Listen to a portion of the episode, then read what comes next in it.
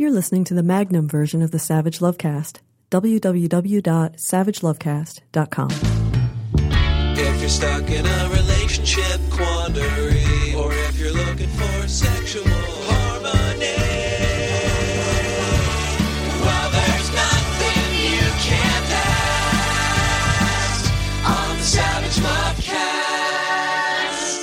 I know it happened almost a week ago, which is ancient history in internet podcast Twitter time. But I was going to talk at the top of the show about Ted Cruz and how Ted Cruz chose Carly Fiorina as his running mate before having secured the nomination. And as it's looking increasingly unlikely that he will secure the nomination, we are waiting for results from Indiana today. It is Tuesday. They're voting in Indiana. Ted Cruz is probably being handed his ass right now as you listen by voters in Indiana. But I ran across somebody else online ranting about Ted Cruz and his choice of Carly Fiorina. And sometimes you just gotta know when to get out of the way. Sometimes you have to acknowledge the superior rant and the superior ranter. And so, with his permission, I am just gonna play the three and a half minute clip that Charles M. Blow, op ed columnist for the New York Times, author of the book Fire Shut Up in My Bones, a memoir about his childhood, terrific book. You should get it and read it. He posted this to his Facebook page last week in reaction to Ted Cruz picking Carly Fiorina. And now I am just going to sit back and listen to it again with you because it is genius. And he says everything I wanted to say, but he says it better. Charles M. Blow. Okay, hello Facebook. I just finished watching Ted Cruz pick Carly Fiorina as his vice presidential choice and running mate, and I just cannot get enough of what I just saw. First of all, when uh, when did we start having losing candidates picking vice presidential nom- nominees? What are you talking about? You lose, you losing horribly. What are y'all trying to lose together? Y'all going down together? Like what? You need help to lose? You know, that's the old song is I can do bad by myself. You can do bad by yourself. You don't need Carly Fiorina. And, and Car- Car- Carly, you've been making the wrong choices ever since you ran Hewlett Packard into the ground. You've been losing, or you've been on team lose ever since you ran Hewlett Packard into the ground. Seriously. okay, first, let me back up to to Ted Cruz. Lord, just forgive me for this because I just got to get this off my chest. I just, I'm like George W. Bush. I just don't like that guy.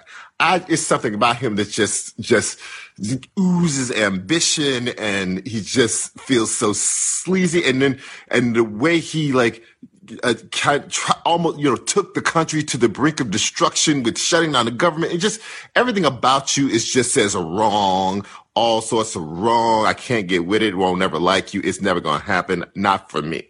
You know, people do like you. That's good for them. It's just not my thing. Right. So there's that. But then he's, he comes out, he starts talking and, you know, doing the introduction and he's talking like, you know, all this laudatory talk. And I'm like, wait, I thought he was introducing Carla Fiorina. so he's talking and talking and talking. And I'm like, who is he talking about?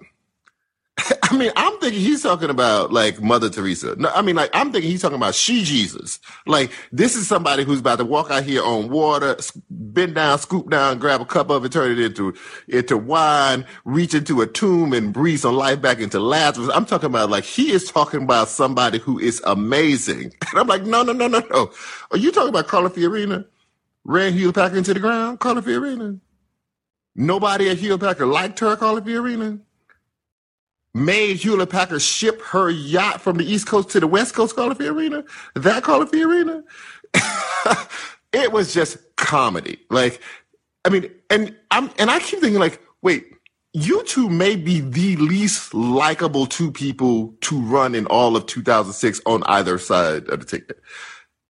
And you two are going to, it's, just, it's the funniest thing in the world. And then she comes out and she starts, she goes into a song about Ted Cruz. like, what are you singing? Is that lemonade? Like, what are you, girl, what are you talking about? Stop singing. That's not how you do this.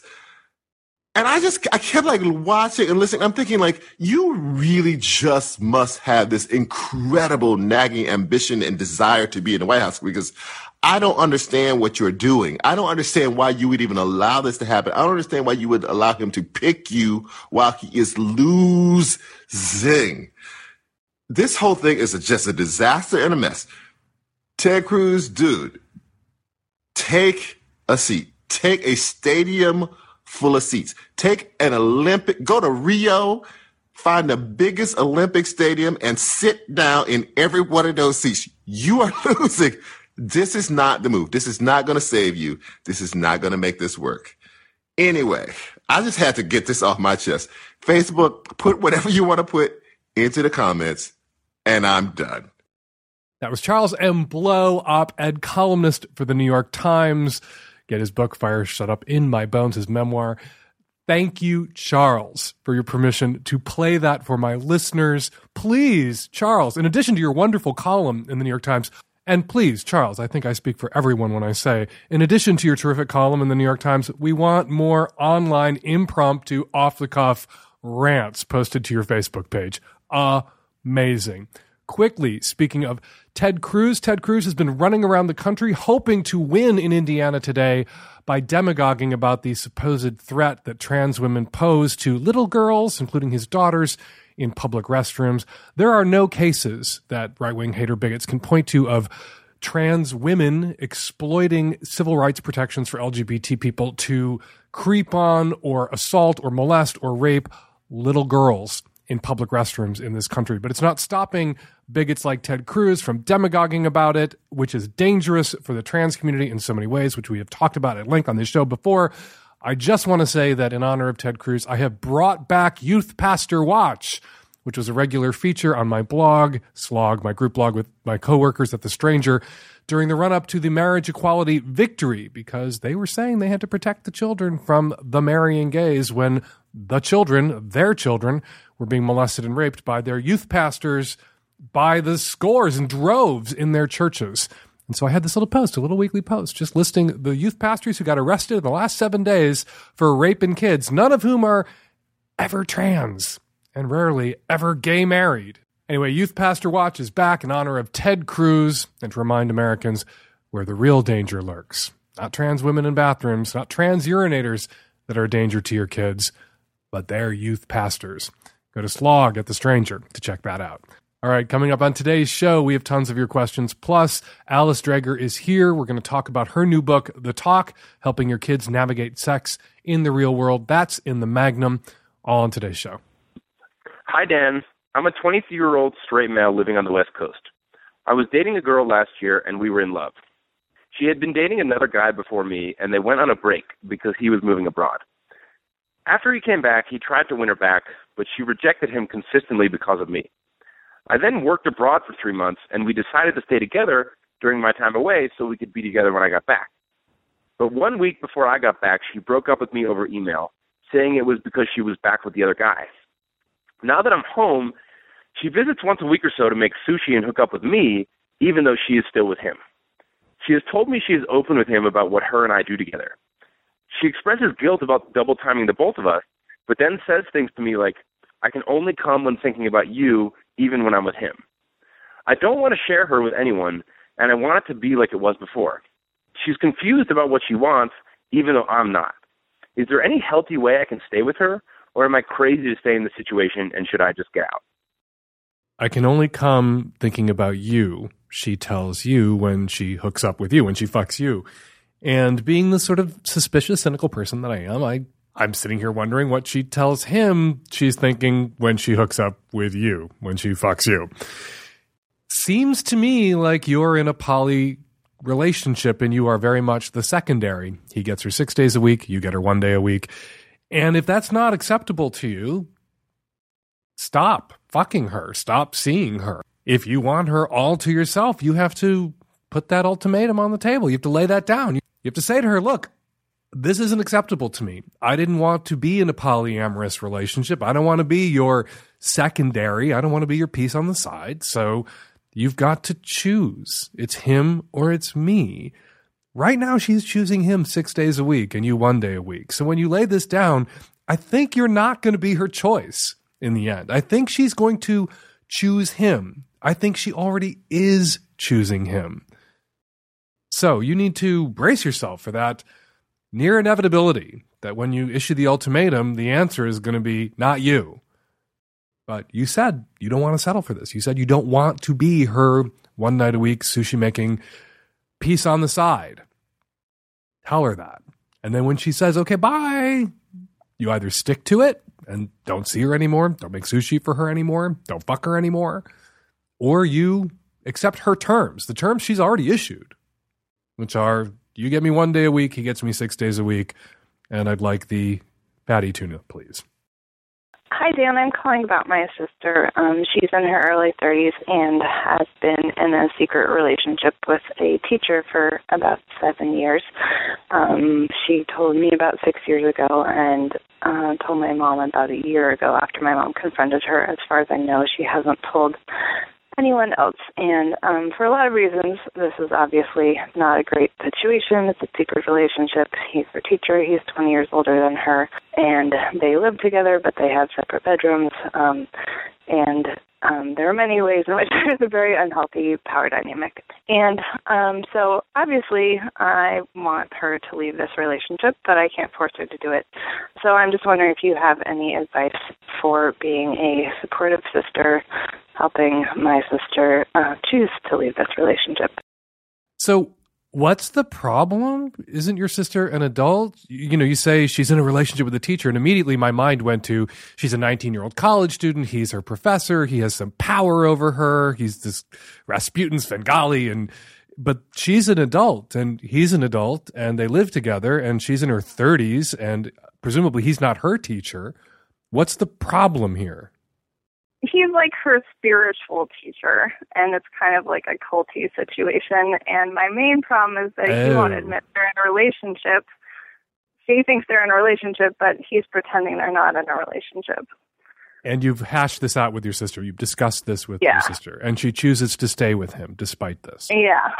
All right, nothing you can do. Back the fuck away. Yeah. Not your monkeys, not your circus. Like your sister's an adult you can you know all you can do with adult you know your siblings your friends is you can tell them what you think they ought to do. You can tell them what you think is fucked up. And then you have to stand back and let them make their own choices even if they're not the choices you would have them make. Yeah but she wants me to like become friends with him and be nice to him. Then you just tell her i don't like your boyfriend very much and i'd love to see you and i want to hang out with you but not i don't want to hang out with him at the same time. So let's have girls nights out and sister sleepovers or whatever people do with their yeah. sisters. Uh, but you know, I don't. I don't think he's a really good dude. And I don't like the way he treats you. So long as your relationship is a secret, I don't think I want to spend a lot of time with him.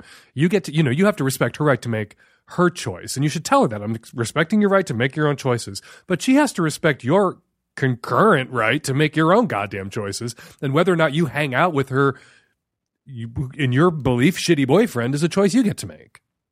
Yeah. I can okay. you can you can love and support her without having to make nice with her boyfriend if you think he's a jerk and don't enjoy spending yeah. time with him. But it's not your job to take a crowbar to this and pry your sister off him. you, you're not failing as a sibling if you can't talk her out of dating this guy if he's an asshole. Yeah. Okay. Thank you. Good luck. Hi, Dan. I'm a 25 year old lesbian in New York City, and I need your help. I have a friend that is at this point in my life someone I would consider my best friend. I've known him for two years, but we've gotten particularly close over the last six to eight months.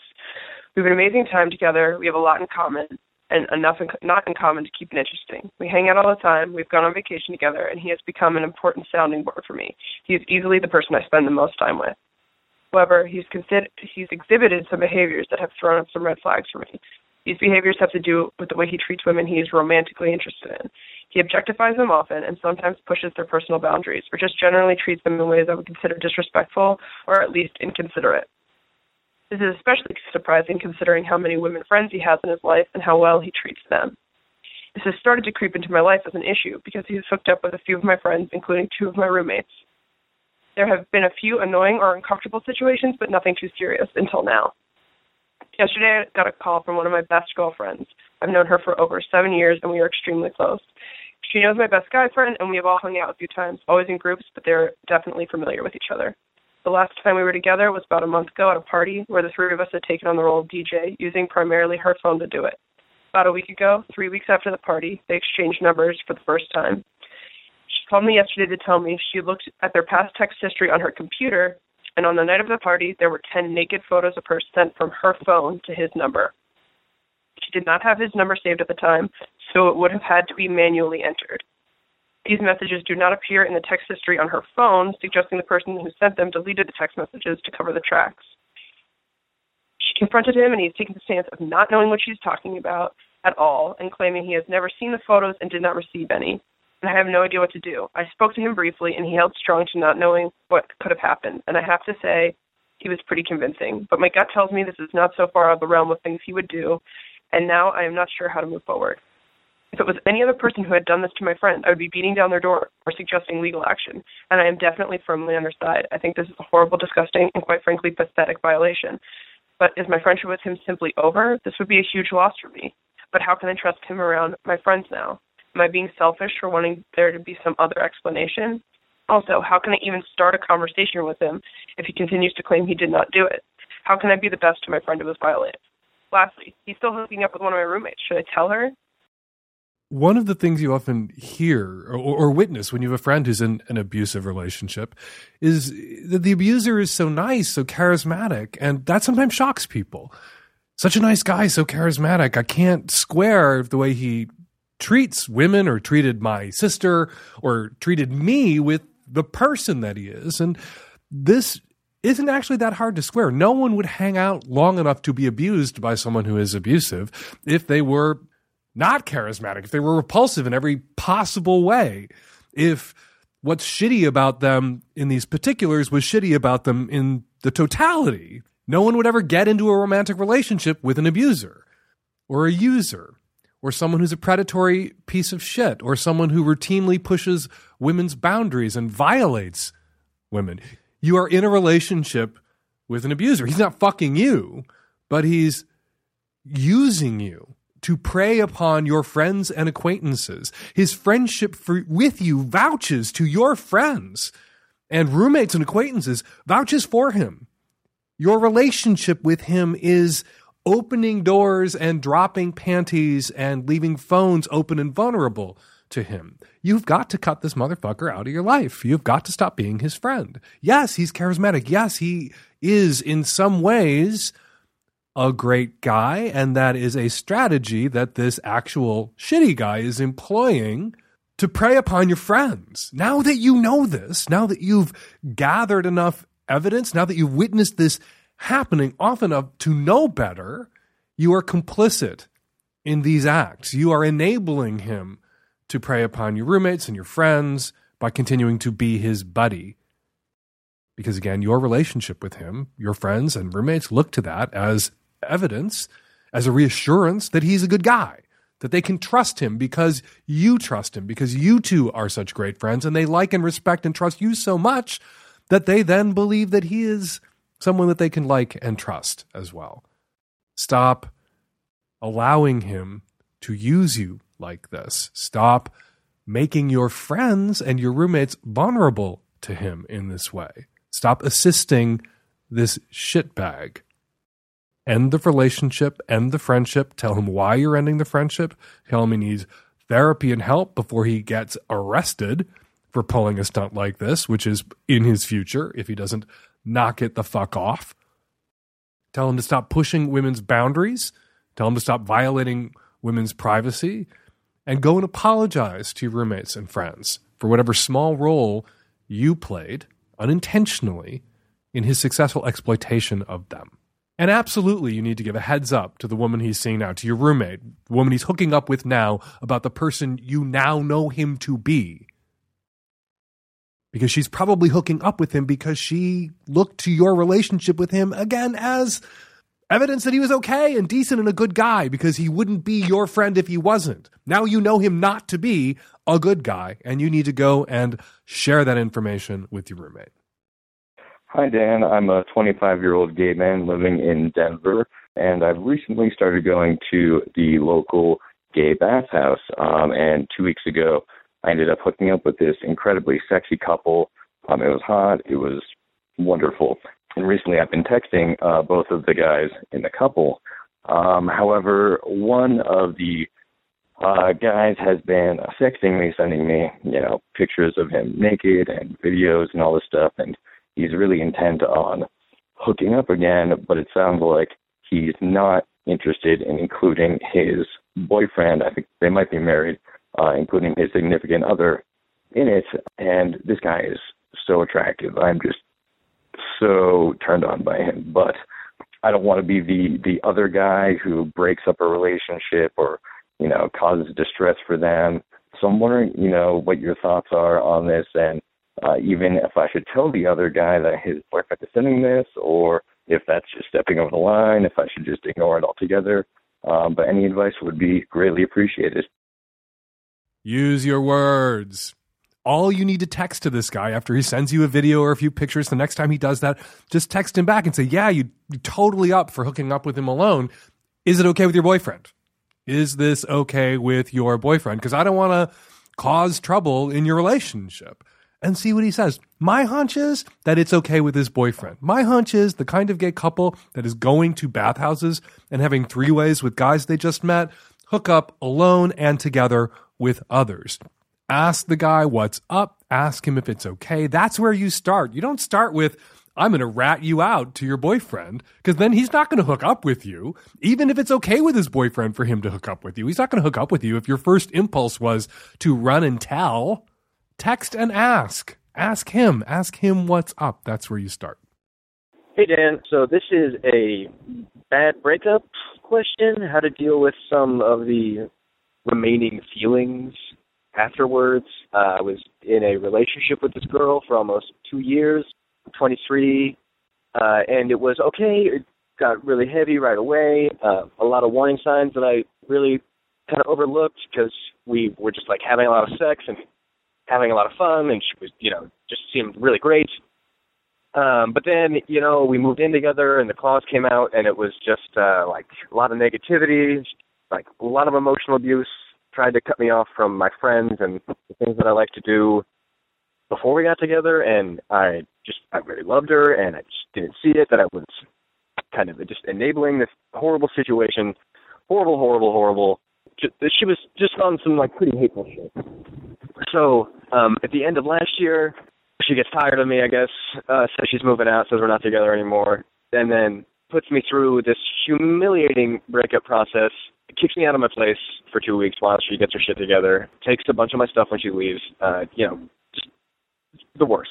Rubs my face in this like new relationship she's just started, and like rip me off for a bunch of money too, uh, for like a lot of money. So when I come back to my house, uh, I don't have any furniture. I have to make this humiliating call to my landlord. Just like just the worst, just the worst. I was super burnt. I just got super burnt by this crazy person, and you know I'm not like blaming her entirely for all of that for the destabilization of my life, but it was it was painful. It was incredibly painful, and she did some really shitty things to me. And so for a month, I wallowed and chased ass and drank and whined to my friends and just laid around and did nothing, and mourned if you will, and tried to comfort myself. And it's been almost four months since we broke up, and I'm off all the self pitying bullshit, and I'm trying to stop drinking, stop smoking. I go to the gym now. I like take really good care of myself. I'm in great shape. From the outside, everything looks really great. Like started trying to see a few people, but I I'm holding them at arm's length because I have this like spite in me. This this I want recourse. Like I just still carry around this like burning negativity, man. I I want I want to get it back. I was wronged, and I wish that I could do something about it. And I know I can't, but it just it's like keeping me from moving on. And I'm just raw, and I'm ready to get over with it. And I don't know what I can do. I don't know what I do to get rid of the feeling. And I was just wondering if you have any advice about that.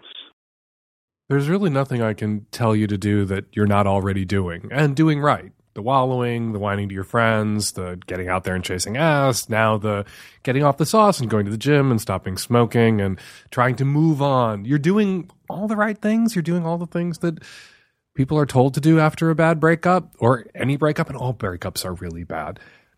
And there's nothing else I can add except this really is a very common experience, what you're going through, including nursing the anger and holding on to the anger and then beating yourself up for holding on to the anger as if you really had a choice right now. You're just still mad and still hurt, and not enough time has passed.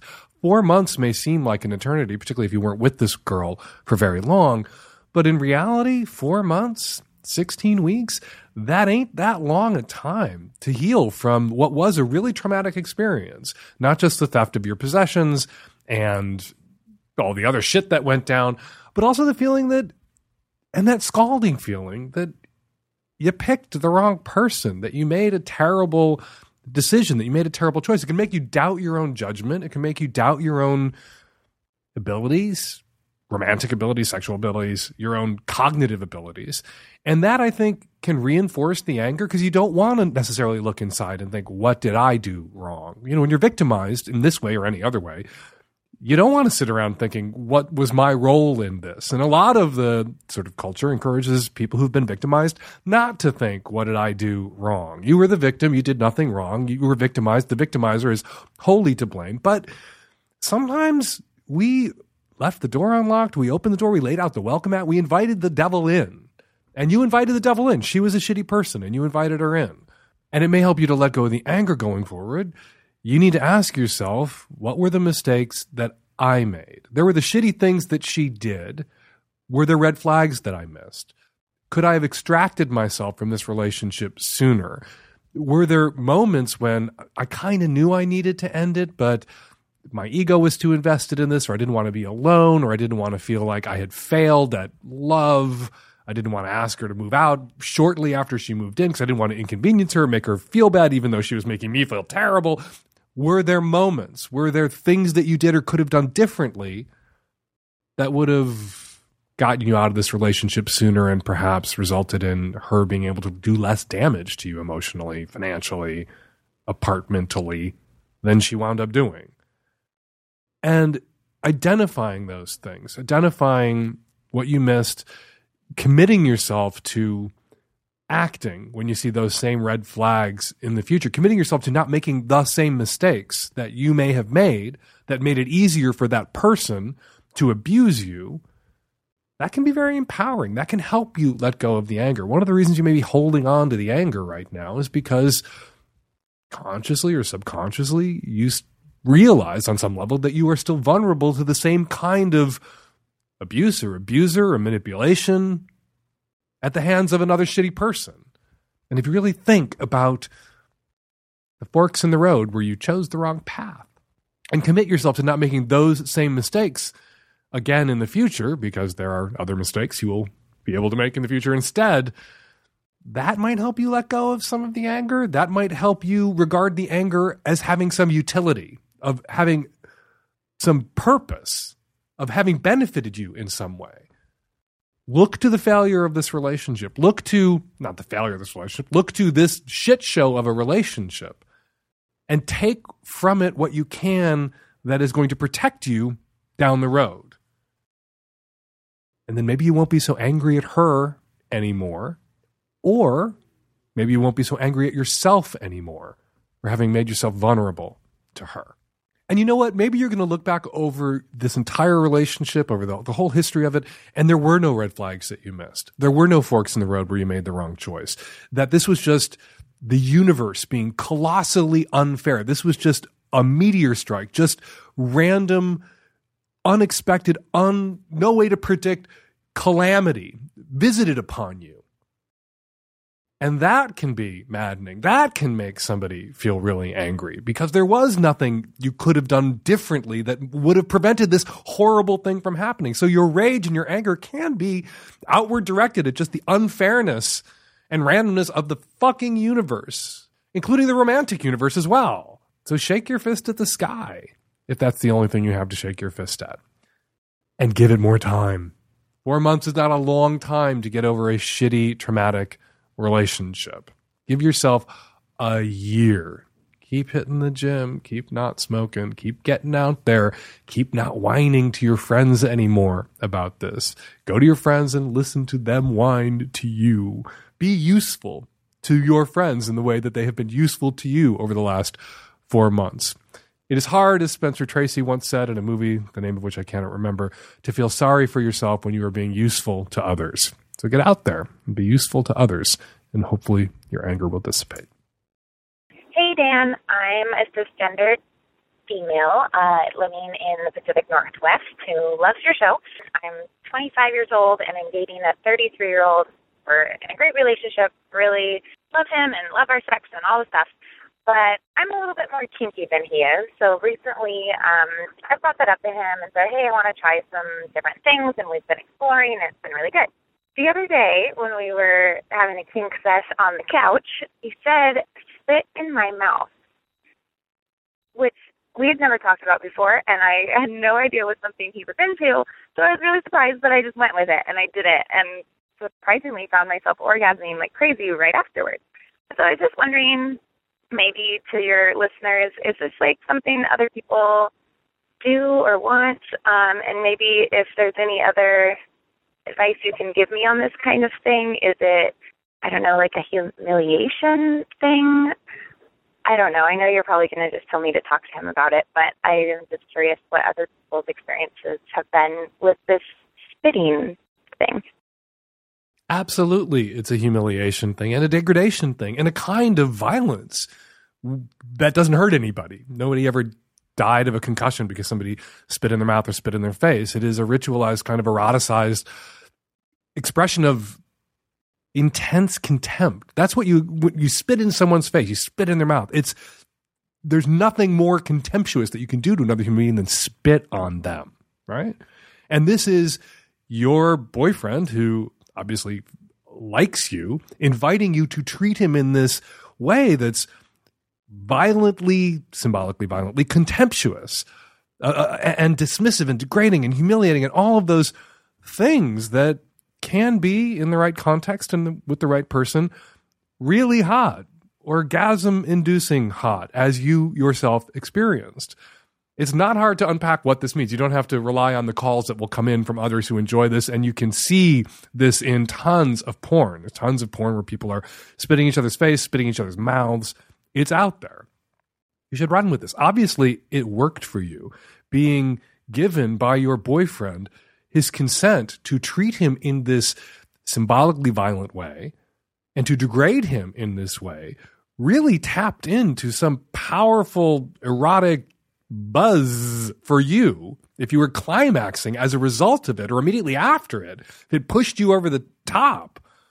There's something about that. Not necessarily about the spitting because it never occurred to you to do this. There's something about that that degrading him, that having that kind of power over your sex partner in that moment with his consent, that turns you the fuck on. And there's lots of other ways to explore those power dynamics erotically and safely with other consenting adults or with this particular consenting adult. And congratulations, you've tapped into a vein that you didn't know existed that you didn't know was there and your boyfriend and you talking about getting kinky talking about mixing things up you discovered something about yourself that you will then be able to explore at more length and to more orgasmic heights. Congratulations. This is an exciting moment for you. You've discovered something about yourself that's powerful and interesting and pleasurable that got you off and got him off too.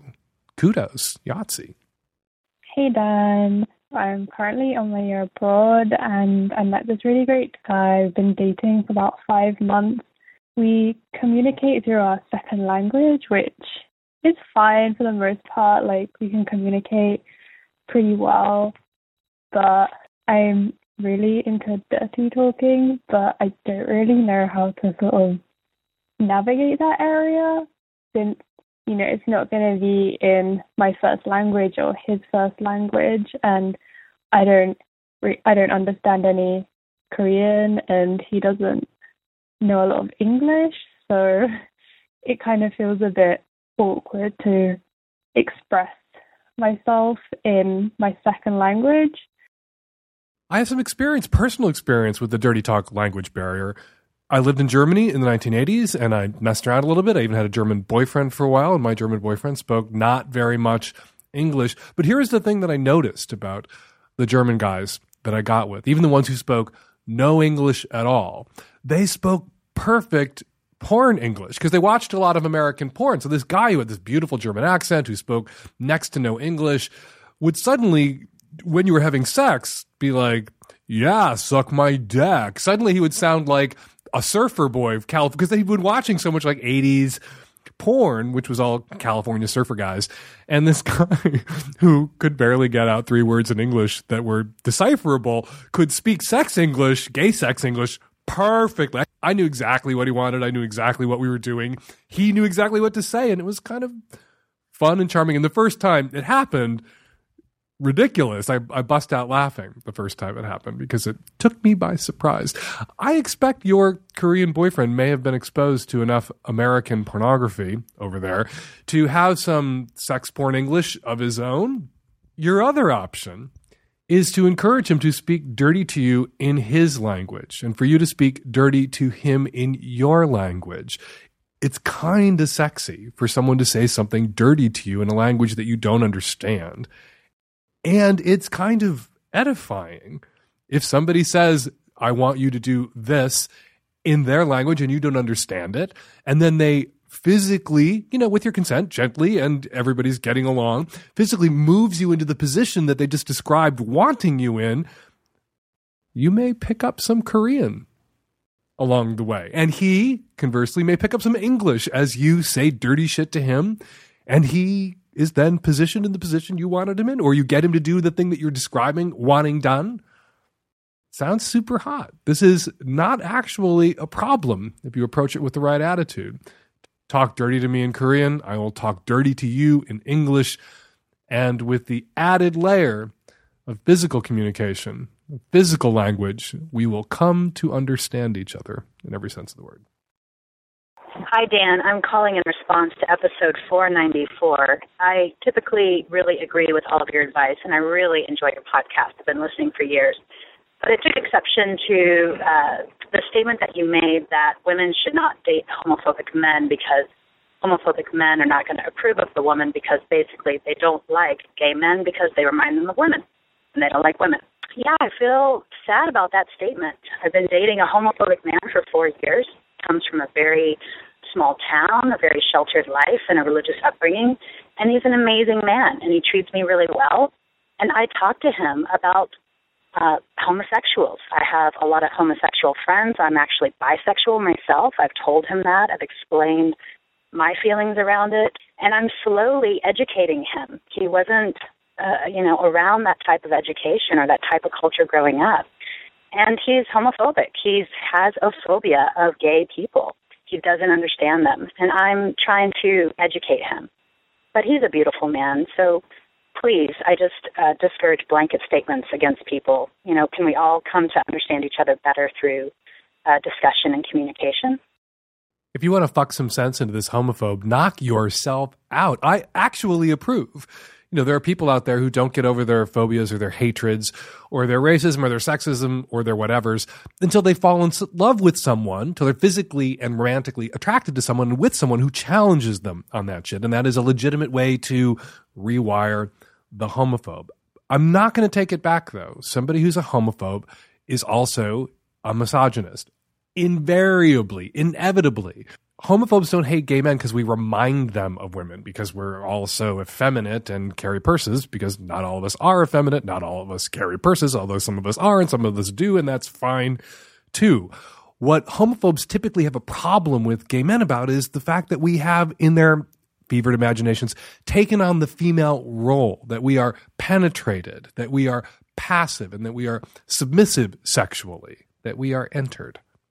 And that problem with us is really kind of a problem with women. Somebody who has a problem with gay men because they are penetrated also is going to look at women as less than because they are penetrated. It is really about power and who has more and who has less. And to look at gay men and perceive them as having given up their power as men to be with men, to be penetrated by men, to become like women. And all of this posits that the men fucking us, uh, that all gay men are bottoms, and that the guys fucking them aren't gay men somehow, which is crazy. is deeply misogynistic. And maybe it's misogynistic at such a deep level that you can't perceive your boyfriend's problem with you as a woman, but it's there. And maybe it's there in such a small way that your long campaign to eradicate it is justified because he's not a knuckle dragging, violent, psycho, woman hating, misogynistic, homophobic, gay bashing shitbag. He just wasn't exposed to enough gay people to get over his discomfort with them. And that discomfort also tells us a lot often about where a guy is, about how he treats women. Because as the saying goes, straight men sometimes have problems with gay men or are uncomfortable around gay men because they're afraid gay men are going to treat them the way they treat women. All that said, knock yourself out. If you want to work on this guy and bring him around, go for it. I'm really proud of you for being out to him about being bisexual, for challenging him on his homophobia. There will be one less homophobe in the world when you are done with this guy. But if you can't perceive the misogyny at the heart of his homophobia, because homophobia is misogyny's little brother, then this guy's case of the homophobe is minor and treatable. Other guys whose case of the homophobe is major and untreatable, those guys you might not be able to fuck some sense into. Just because you found a guy with a mild case of the homophobes, so mild you can't see the misogyny that informs it, doesn't mean that other listeners out there should embrace the homophobes that they meet or expect that they can have the same effect on the homophobes that they meet. I think you are dating the exception the homophobe exception, not the homophobe rule. And I'm going to add something to my homophobic guys hate women rap, which I hope doesn't disturb you because you're bisexual yourself. Homophobic guys, sometimes they really like dick, and that's what they're afraid of. That they're afraid of their own homosexual desires, that they're projecting their fears onto others, that they are externalizing their internal conflict. When they say, I hate cocksuckers. I hate gay guys. What they're saying sometimes, often enough, Ted Haggard, Marcus Bachmann, often what they're saying is, I hate and fear myself. I hate and fear what is inside me. These desires that not just they have, but that I have. And I'm able to police those desires and prevent myself from acting upon them by being the world's biggest, most vocal homophobe. Walls myself off from ever having the freedom to act on these things. So you may eradicate your boyfriend's homophobia and discover that your straight homophobic boyfriend in the end is bi like you. Good luck. Hi, Dan. I have a parenting question for you. I'm the mother of a 12 year old girl, and we recently went to the mall to buy a swimming suit for her. She tried on a number of two pieces, some of which, those that were more of a bikini style, I told her were inappropriate for her age. Afterwards, though, I wondered about the message I was sending to her. I don't want her to be ashamed of her body or her clothing choices. So my question is this. Is it inappropriate for tweens to wear bikinis? And if so, how do we message that to our kids while still being sex and body positive? Joining me by phone to help answer this question, Alice Dreger, author of the activist researcher memoir Galileo's Middle Finger, just out in paperback, and author of the new and terrific book The Talk: Helping Your Kids Navigate Sex in the Real World. Hey Alice, how you doing? Good, Dan. Thanks for having me again. Thanks for coming back on the show. Before we get to the question, tell us about the new book. Sure. So it's right now only available as an Amazon Kindle single, but it'll be out in paper soon. And basically, it's a cheap short book meant to help parents understand how to talk with their kids throughout the course of their lives about sex, but also about other difficult issues. And basically, what I recommend is that we try as much as possible when we're talking to our kids to pull away from the kind of language that's judging everything all the time and just try to have descriptive language, talk about what exists as opposed to judging everything. And that sets up a kind of communication style with your kid that allows them to come to you and feel like they can get information without constantly being judged for everything they're asking you about. Mm-hmm. And the book, I, I read it, it's terrific. And it grew out of your now famous, viral, live tweeting of your son's sex education class. Tell, remind people Indeed. what that was about and tell people where they can find that. Sure. So, you know, we had raised our kid in this style of talking frankly and openly about sex and about information and what we know and don't know about sex. And so when my kid hit high school and he was getting his latest round of sex ed, they were coming in to teach abstinence um, from sex until marriage. And he came home sort of gritting his teeth and said, You won't believe it. And then started telling me about what they were learning. And his attitude was, I'm going to look it up. And he did. And he found the evidence that I had referred to that shows that abstinence education does not reduce STD rates among teens. It doesn't reduce unwanted pregnancies. And what it basically does is teach that shame, sex is shameful. And I don't want my kid thinking sex is shameful, partly because I want to enjoy his sex life, but sorry, I want him to enjoy sex life. but when you teach kids that sex is shameful, they drive it underground and that becomes dangerous. They think they can't talk to you about it. They can't come to you if they're having a problem.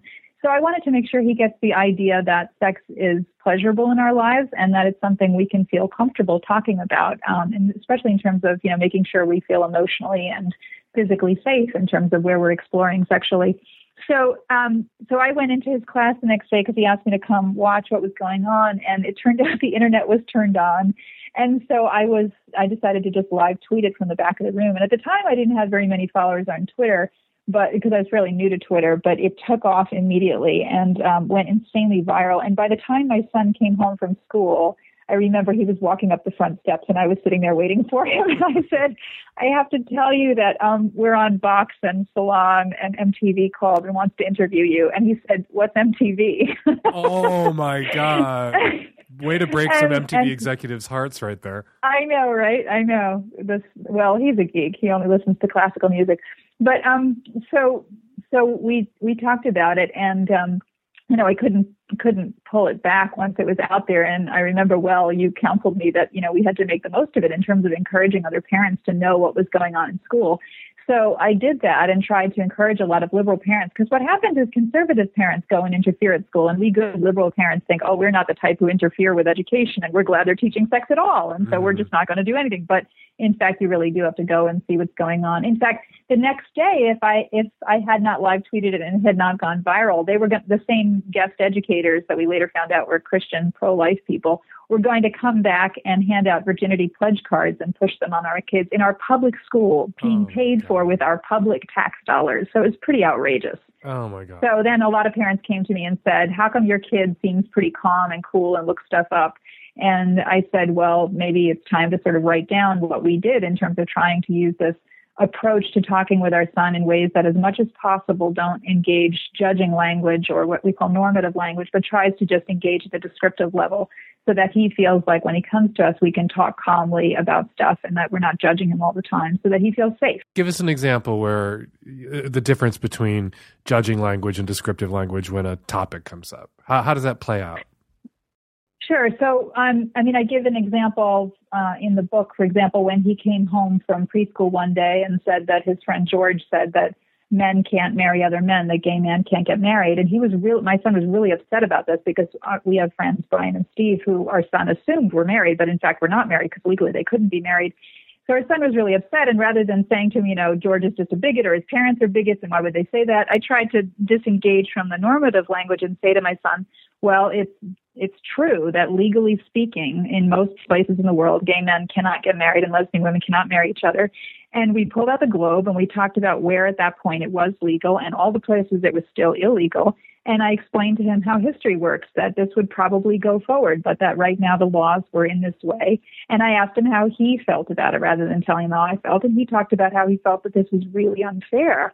And so we talked about that and I let him do the sort of judging stuff, but, but I just kept it at the descriptive level. And that allowed him to sort of come back off this sort of frantic feeling around this issue that he understood to be an issue of love, but also an issue of sex. I mean, he was, little kids begin to get that sex and love have things to do with each other when you become an adult. Mm-hmm. So we were able to sort of pull it back and have that descriptive conversation. And that meant too that he could go back and still be friends with George and explain to George that, you know, legally speaking, George had it right, but that he felt like this was going to change in the world and this was something that needed changing. So they were able to sort of unpack it that way.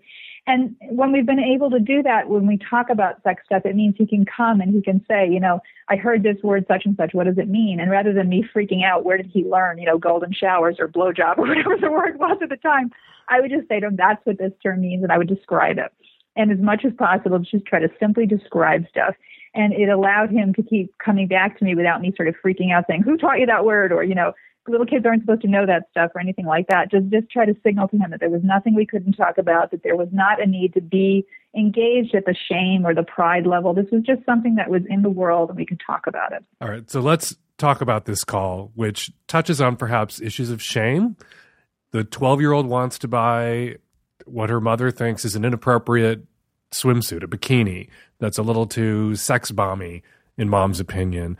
How can she have that conversation? Is it appropriate for a mom to say, I don't want you to buy that or I'm not buying that for you because it's too sexual. It sexualizes you in a way that's inappropriate for your age. How do you have that conversation? So it's first of all, it's totally appropriate for parents to be looking for places where their kids might get in trouble in terms of sexual situations because their kids will not be as sophisticated as they are. So the mother's instincts are the same as my instincts would be, which would be to recognize that her daughter is about to sexualize herself in a way that might make her vulnerable to some people who are not such nice people. And so, um, again, this is one of those places where I would try to go to the descriptive language. One of the things I would try to do is sit down with the girl and say, look, there is context to how we present our bodies. And so, you know, there are places where we're naked and there's places where we have clothing on and places where we have lots of clothing on or less clothing. And this is one of those contexts where we have to think about how people are going to be reacting to you based on how much of your body you're showing. And if it's just you and your other girlfriends hanging out at a private pool in the backyard, then, you know, wearing a skimpy bathing suit is not that big a deal because they're not going to sexualize you. But if you're going to go to the town pool or you're going to go to the beach and there's going to be guys and women who might look at your body and begin to see it in a sexual way, then you're kind of engaging with them in a way that for a 12 year old is kind of an adult way to engage. And it's not you know the kind of thing that you you just don't think about you got to start thinking about what are the ways in which i'm engaging people in terms of my body because you're getting to that age where people are beginning to think of you in terms of maturity ter- and you're going to start thinking about sex they're going to start thinking about sex. So let's think about the context here in terms of how you feel about engaging with them in terms of how they're seeing your body.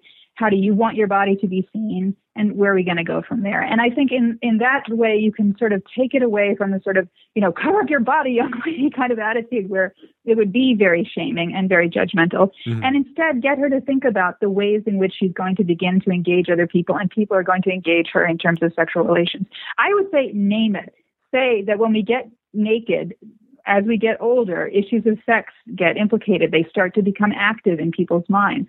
So as we get older, we actually think more about what we're showing in terms of our bodies and the way we're presenting our bodies.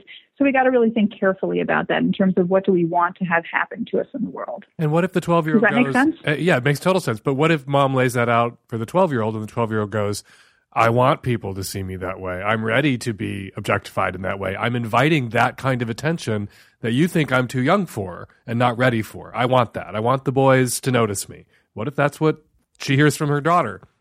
Know, I would have the conversation about how 12 years old is pretty young to beginning to to start engaging in sexual relations in that way and remind the girl that legally speaking she's not legally capable of consenting at the sex well, no, and the no, reason no, for that. she, she, maybe she's not saying and maybe i'm creating a more sophisticated 12 year old girl uh, for for sake of argument maybe she's not saying i want to have sex with the boys but i want the boys to notice me. I want to be liked by the boys and this is how it's done.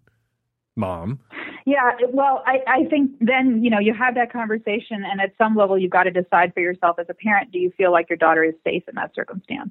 And if, if you believe that she's going to be safe in that way, that in other words, people are going to sexualize her, but she's not physically going to be touched, she's not going to be have her picture on the internet in ways that are going to torment her or that sort of thing. If you recognize that it's a safe situation, although one that, you know, is psychologically a little dicey in terms of where she's going, I think there are ways you can let her make that decision and support her in that decision.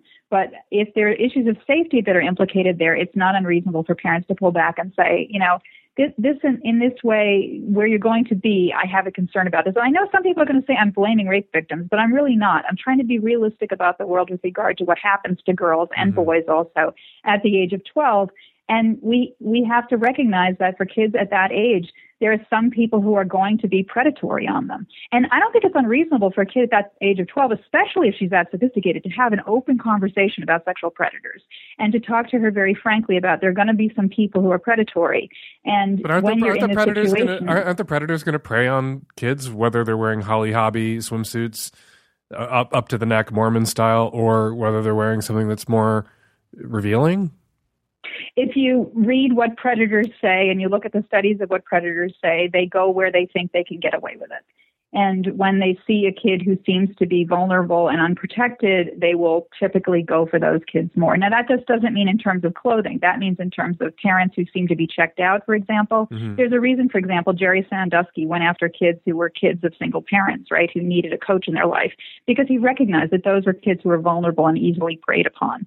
So I think it's not unreasonable in this circumstance to have a conversation with her about the problem of sexual predators and to talk with her about what are the ways you're going to think about protecting yourself from people who are not going to be good to you in terms of treating you in a way that deals with you in a way that's respectful and So- agrees with you your self integrity. Is the solution get both kinds of swimsuits? Because there might be pool parties at which, in that particular context, she's safe, and it's you know a, a pool party, a private pool party at somebody's house, and there's going to be her friends there who are girls and not open to the public, and the boys whose interest she's interested in, in peaking, and that might be an appropriate swimsuit for that party in that context, and a different kind of swimsuit for different places. I'll tell you a secret, Dan. I wear different lingerie to bed with my husband than I when I do when I'm staying alone at a hotel where the smoke alarm might go off. yes, I do. I do think it's appropriate to think about, you know, the context of where you are in terms of the ways that your body is being presented as a as a sexual body. So the solution in this conversation, this hypothetical conversation for this mom and her daughter is not this swimsuit or that swimsuit, but maybe both swimsuits and there are times and places where one may be more appropriate and make you more comfortable, feel more comfortable and safer than the other. Sure. I mean, there's, uh, and you can use the, the analogy of pajamas and what we're wearing to bed, or the analogy, for example, of who we shower with naked versus who we don't, the people we feel comfortable with and the people we don't. So it's all on a sliding scale how we present our bodies. And, you know, I think talking about it that way with her and saying, you got to think about the ways that you're presenting your body in such a way that you're going to attract attention. Is it attention you really want to have? When you get attention you don't want, what are the ways that we can talk about the ways in which you're going to defend yourself against that kind of stuff and have that conversation about if somebody is looking at you in a way that you don't like, how are you going to respond to that? And begin to even role model that with the kid and help her understand how to do that kind of thing. Yeah, absolutely. I mean, you know, look, I- I don't really freak out, right? If my son is taking showers with the other kids on a on the same team, but if my neighbor next door were to invite him over for a private shower, I'd be a little concerned, right? As would so, I. So there are different contexts for different amounts of skin being shown. Absolutely. All right. Can you stick around for one more question? Yeah, sure. Hello, I'm the mother of a 15 year old girl who I'm pretty sure is heterosexual. And she just recently told me that she has been watching a lot of pornography on online, um, which I'm not particularly surprised because she's pretty healthy, but I'm concerned about the quality of what she's watching. I would prefer, you know, that she watch things that aren't only portraying male pleasure and violence against women. And um, I was wondering if there was any um, erotica sites that I could steer her towards that would answer a lot of her questions and curiosity, but not be damaging in the portrayal of women. What does the porn conversation look like with your approach that you unpack in your new book? We actually had this conversation with our son because he was getting really active online, playing a lot of video games and watching a lot of YouTube videos. And we realized, you know, it's only a matter of time, right, before he wanders into porn. Um, and certainly because his other friends are hanging out with him, it's gonna it's gonna happen. So we needed to have the conversation. So in this case, as I talk about in the book, my husband actually led with it because it we felt like he would do a better job with it in terms of um, being a man talking to a boy. But that said, I think you can totally cross gender these conversations in terms of fathers talking to daughters and mothers talking to sons. What what we explained to him is what pornography is. So we described that. We said pornography is usually visual stimulation that is designed to give you a sexual arousal. So it's specifically meant to turn you on. And that's why people use it because sexual arousal can feel really good a lot of the time. And the idea behind it is that it feels good. So we we explained to him that is what porn is, and some porn is very light porn. So it might be stuff we see in advertising, might approach porn, or it can be very heavy, like it can involve multiple people and show very explicit sexual acts. And we suggested to him that if he wandered into porn, that he monitor his own feelings very carefully. And if it was giving him feelings that were negative, to recognize that that was not the point of pornography, was to have negative feelings and to shut it down and to walk away from it and go somewhere else in terms of what he was interested in.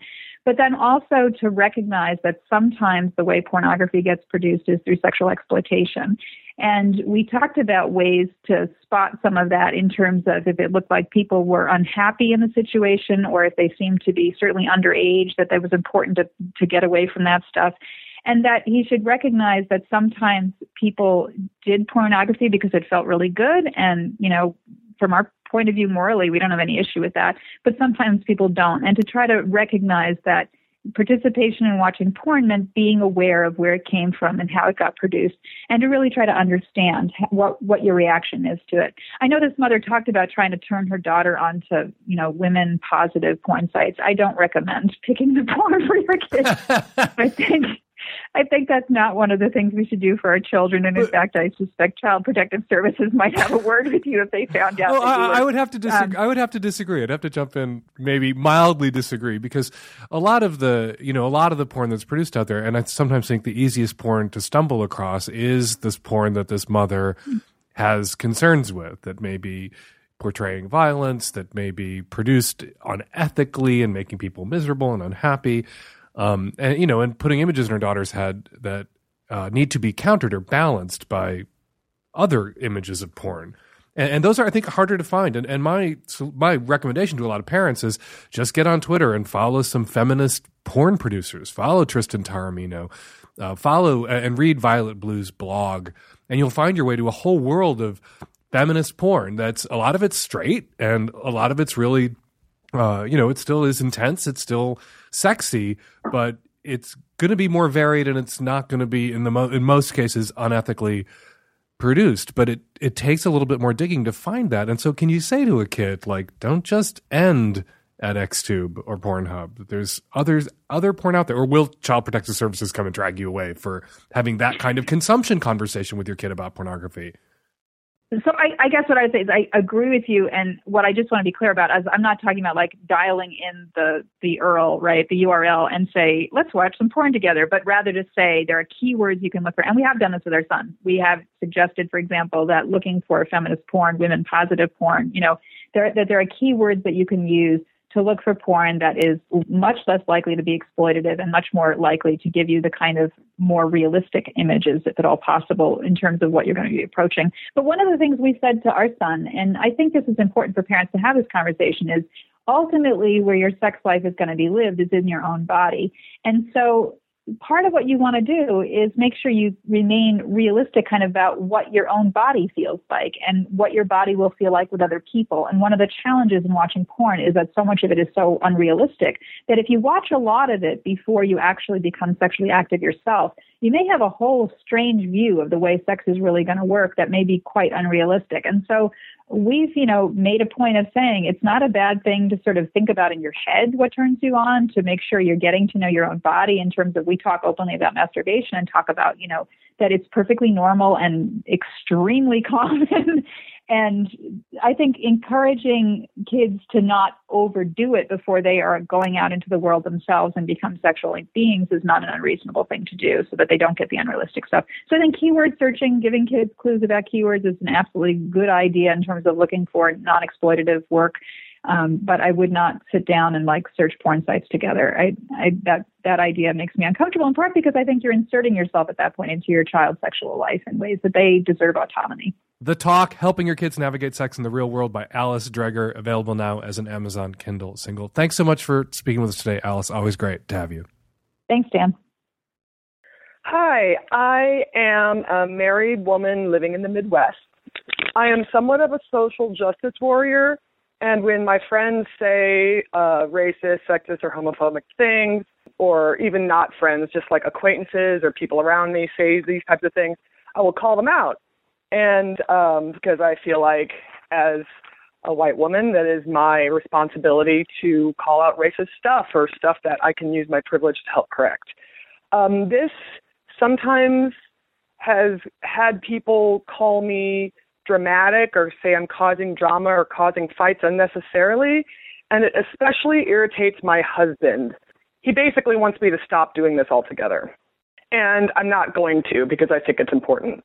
So um, I'm looking for tips on how to navigate this situation. I already try to use the positive, negative, positive sandwich when making critiques of other people's statements, like, I understand where you're coming from, but this is problematic because of this, but I understand that you have a good heart, sort of thing. So, if there is, are other tips that you have for confronting this or coming off as less of a drama queen, I guess, specifically to my husband, in regards to my social justice love, that would be incredibly great.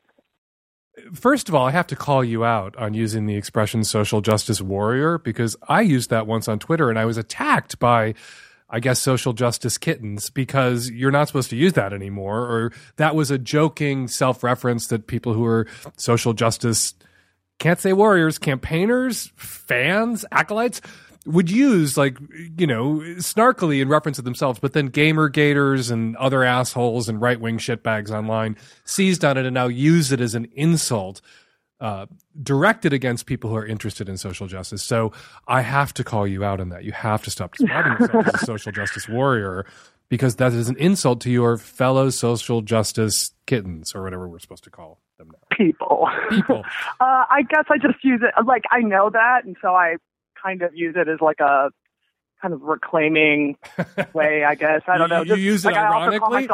Well, that's what I thought I was doing when I used it on Twitter, but I got a, I got swarmed by social justice tsetse flies or I whatever the fuck. call myself a feminist killjoy a little bit. Okay, So I get I'll where just you're say that. coming I'm a feminist killjoy.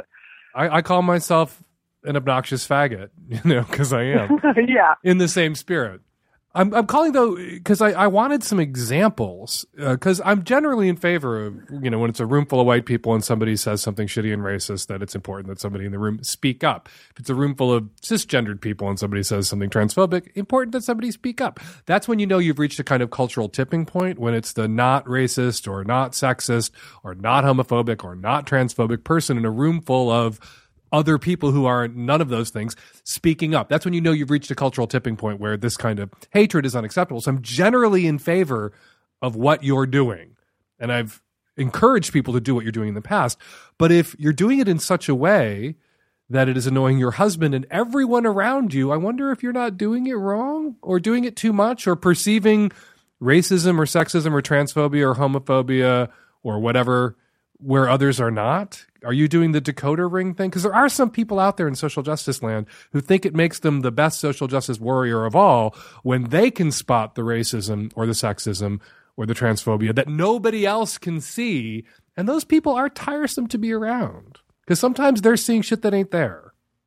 Yeah, um, I have considered that actually. And I think it's important to note that I also live in Missouri. so we're not like the most Oh my God, where you have your work cut out for you. Yes. So um, I think that's important to note. Uh, and so I really try to temper it and be humorous and be, I don't know, not like you know, I don't have enough energy to call uh, to- to call out every time somebody in my surroundings. I try not to be friends, general friends with like those type of people. But like when somebody does something like vaguely sexist and they don't even realize it here, I try to like say something about it and kind of just be like, Give me, ex- hey, give you know, me an like, example. Give me an call- example. I want, I call- want an example. calling something gay is not acceptable. Okay. That's gay. I'll be like, really? Is that like, you know, two men building a life together and going and shopping and stuff? You know, I like I try to point out that it's ridiculous, somewhat like funny and ridiculous, and what I feel is like a ridiculous way, Uh-huh. but I'm not sure. And um, I don't know. I think But maybe your husband's issue is that since you live in Missouri and there are so many opportunities, that basically anytime you're awake and your mouth is moving, this is all you're talking about. Yes, that is the problem. And well, it's not all that I. I end up spending like time on the, you know, like somebody posts something that is like, uh, like on National Women's Day, somebody put like a friend of a friend posted a, um, a picture of Happy National Women's Day and a giant pile up. Um, and I kind of had, you know, like, like the, oh, women are terrible drivers, Happy with the National Women's Day. Mm-hmm. So I kind of like spent a lot of time like being like, this is really sexist. And they were like, it's just a joke. there's still a lot of people posting sexist or and or racist memes here with the Right. it's just a joke. And so I don't know how to point Out, I don't know. Sometimes it's like And then at that moment, you're the feminist killjoy going, it's just a sexist joke. It's it's a really sexist joke that perpetrates sometimes harmful stereotypes. Okay. I think I, I think what you need to do is choose the times when you're going to say, haha, not funny, kind of sexist. And then the times when you're going to really unpack it. This perpetuates harmful Yeah. stereotypes. Da da da da da da da da da da. If every time, because it's such a high fire environment where you are, there's going to be so many opportunities for you to be social justice warrioring that if every time you social justice war, it is unpacked at great length and you get to the da da da da da da da da da, that might be exhausting to be around. But you can like check it. You can say, hey, that's kind of sexist. I don't think that's funny. And then move the fuck on. And then pick the Yeah. times when you're really going to lay into somebody. See, I think the problem is that when I say that, somebody else will always say something back, and then I have a really hard time not saying something back to that thing. So I guess I just have to just like not. Get a meme. get a meme. If it's online, get a meme you can blast back at them. That's your- that's your- something funny. That's funny. Go to eye rolling meme and Yeah. engage with people who want to engage with you a- a- a- about these things. Because some people do honestly say something shitty and then are open to being engaged about it. But if I were your boyfriend and like every time we went out, it, it meant there was probably a 99.99% chance because we're in Missouri that this is going to go down, that you're going to throw down with somebody, that might get kind of exhausting. I, I think sometimes I tend to come off. I get I like I'm an over explainer in general, and mm. I tend to come off a little bit like know it all ish. So like I know I have to check my tone, and there's a better way to do things, and I think about that after I've had an interaction. It's too. It's too bad you're. It's too bad not- you're not a man because we could just call it mansplaining and chalk it up to that. yeah. But but maybe you have a little mansplainer in you. I I yeah, I think that there yeah. I mean, people don't want to be lectured, but some people. But but, but we say I say that people don't want to be lectured, cognizant of the fact that there are people out there who fucking need to be lectured. yeah, it's hard.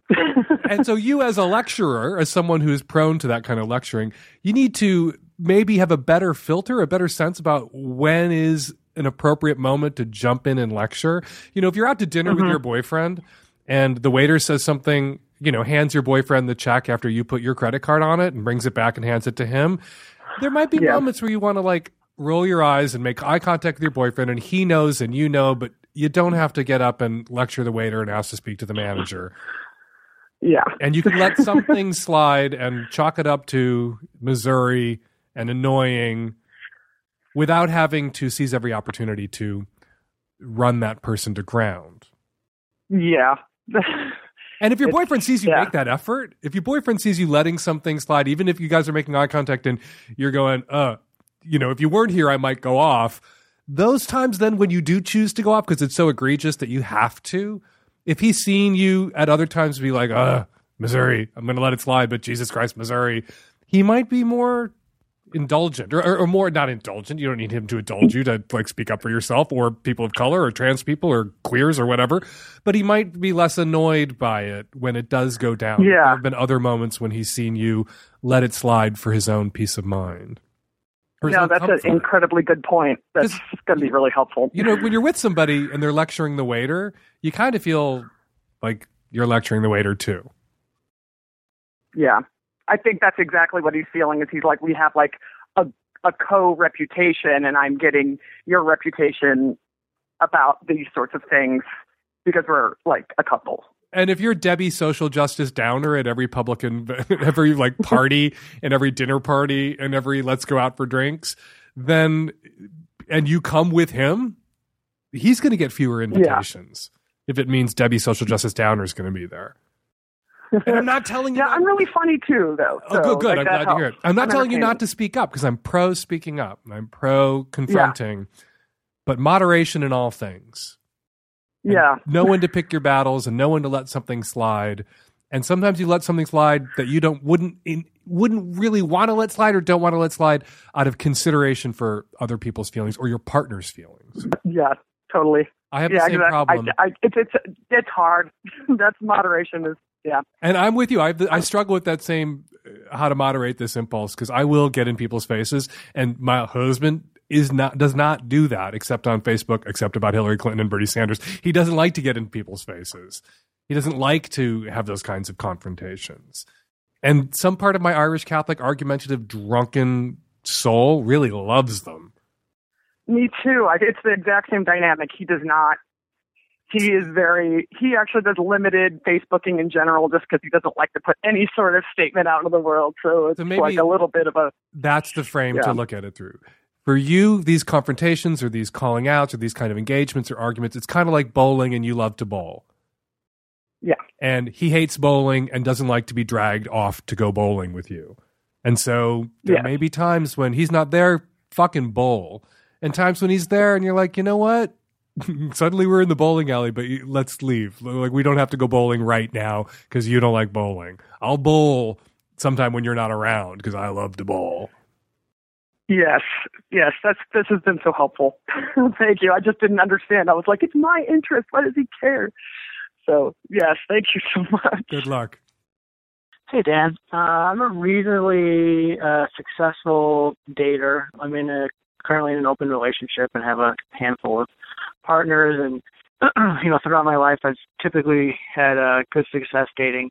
But one thing I've always been terrible at is approaching people in public places, whether that's you know a bar or on the train. And um, you know, case in point, uh, I was on my way home today, and uh, a lady sat across from me on the train, and we were clearly eye flirting uh, back and forth. And then when she got off, we both did that thing where we looked at each other as she was leaving, and then uh, we did it again as she was walking away on the platform. Um, so there was clearly something there, an attraction there.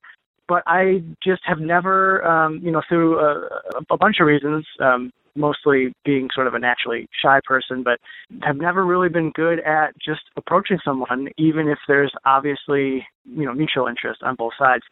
So yeah, what's the best way to go about doing that? Uh, obviously, I don't want to use any cheesy, stupid pickup lines, but I, I guess that's sort of the, the most difficult thing for me is just how do you how do you kind of c- cut through that ice and, and broach uh, a conversation?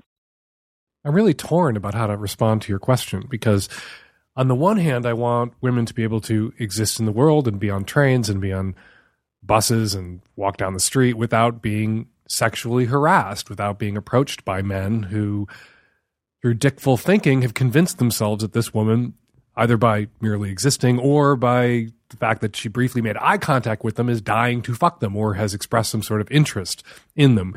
Not always the case. Often women are approached by men who believe that the women have somehow indicated an interest, who are not interested at all and didn't do anything to express any interest.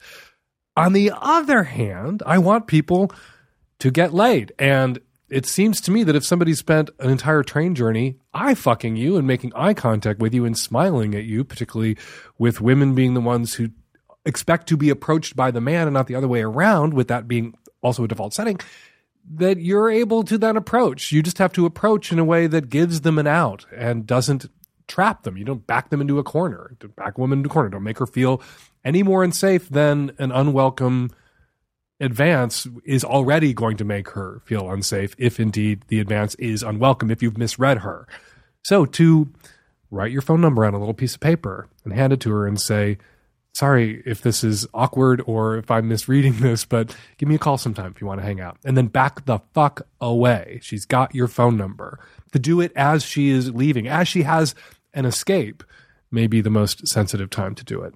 And only do it straight, guys, when you have a reasonable expectation that it is going to be welcome. Interrogate your assumptions and interrogate your dick. Make sure it's not dickful thinking that is leading you to round up a polite nod because you were passing each other in the hallway or on the in the train on the way to your seats for she wants me. There are too many straight guys out there who round up any sort of interaction with a woman they find attractive to she wants me. If you are sure that it is more than just a passing social acknowledgement, but actually a telegraphing of some other interest, pass her your phone number and then back the fuck away in case you were wrong. Hey, Dan. I'm a straight male student at a law school in the Northeast. I'm calling about a proposal that some students at my school are advocating. which calls for converting the main public bathrooms in the law school into gender neutral bathrooms. The advocates argue that separately designated male and female bathrooms creates an emotional burden for trans and gender nonconforming students, and that switching to gender neutral bathrooms would make the school a safer and more welcoming place. Apparently, some of our peer schools have already begun similar conversion. To be clear, we're talking about your typical multi occupancy public restroom, not bathrooms that are used by one person at a time. Personally, I have no problem opening up all bathrooms to whoever wants to use them. But one aspect of the plan bothers me. They propose to remove the urinals. I happen to really like urinals. They're easier, faster, and more pleasant to use than a toilet in a stall. I would be fine with using a urinal in a bathroom that welcomed people of all genders. But getting rid of urinals with the intention of making everyone feel comfortable is a solution that, frankly, I'm not cool with. What do you think? Is preserving urinals a reasonable thing to ask? Or am I being an asshole who is prioritizing my convenience over gender equality and inclusiveness? I don't think you're being an asshole, but I think you haven't thought this all the way through. Let's picture a gender neutral bathroom with a row of stalls and a row of urinals. If you are trans and you are a trans man and you go in and out of this bathroom all the time and you always use the stall, you will essentially, potentially, possibly be outing yourself to others in your school as trans. And not everybody who's trans is comfortable being out as trans in all circumstances to all people at all times. If everybody just has to enter a stall, whether they're going to stand to pee or sit to pee or poop, then nobody is outing themselves by choosing the stalls. You see what I mean? So the, the presence of urinals is going to create a caste system of sorts or a hierarchy of peers. There are the people who can stand to pee and are going to use the urinals, and the people who, when they pee, must sit, regardless of their gender identity. So I can see in the sort of crazy overabundance of sensitivity toward this particular issue why it would make sense to take the urinals out because their presence might make some people feel that they are being outed by never opting to use the urinal. You walk in to a bathroom with your friend that you study with, and he walks up to the urinal, and you walk up to the stall, and you're not taking a shit. Now he knows potentially you're either trans, you have to sit, you're pee shy in a crazy way, You've given that person information about you. You shared information by dint of that choice that you may not be comfortable sharing or ready to share with that particular person. So it is super duper considerate and super duper sensitive to remove the urinals. So that that one person or handful of people at your school aren't made to feel discomforted. But take comfort, even if they pull all the urinals out of the bathrooms in your law school, even if they pull all the urinals out of every bathroom in your university or at your university, there are still plenty of urinals for you out there in the world that you will be able to enjoy after you get out of college or while you're at college. You miss the urinals, you can take a walk around the corner to the nearest Denny's or whatever, and I bet you'll find urinals there still. Hey, Dan. This is in response to episode 496, where the lady was asking if there was anything that could be done to try out a sex toy before you buy it obviously you guys went over it and said that that wasn't the case, but there is a really great blog and online comic called ohjoysextoy.com that's run by a really great person but she reviews sex toys and does it without pity and has been just a great resource for me and my partners to uh, look at toys both that we're considering buying and see what she thinks about them. Hi, Dan and the Tech Savvy At Risk Youth. I am a manager for a donation station for Goodwill, one of the largest in the Pacific Northwest. You would not believe how many sex toys we get all the time swings, whips, dildos.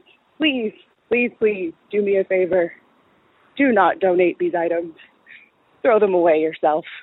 Hi, I'm calling uh, in regards to the guy from episode 496 who was worried if his sex toys were going to have emotional baggage to use with another partner. Yeah, man, just uh, I've had sort of the same issue where you want to buy something and it costs money. You don't have to buy something new every time.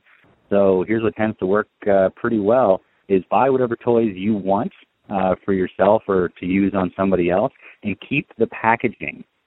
Don't throw that stuff away, uh, especially if you can put the items back in the packaging, works even better. And then if you get a new partner, you just tell them, hey, I bought a, you know, you talk about it first and you say, hey, I bought us a surprise. I got it in the mail. It's at my place. And then you bring it out with the packaging like it's a brand new toy and they need to be none the wiser that you'd ever used it with anybody else. Then they don't have to worry about the emotional baggage. Far as they know, it's new.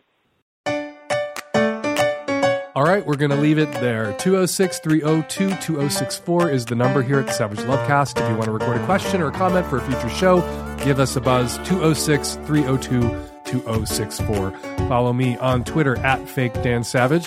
Follow Alice Dreger on Twitter at Alice Dreger. The Savage Lovecast is produced every week by Nancy Hartunian and me and Nancy and the Tech Savvy At Risk Youth. We will all be back at you next week with another installment of the Savage Lovecast. Thanks for downloading.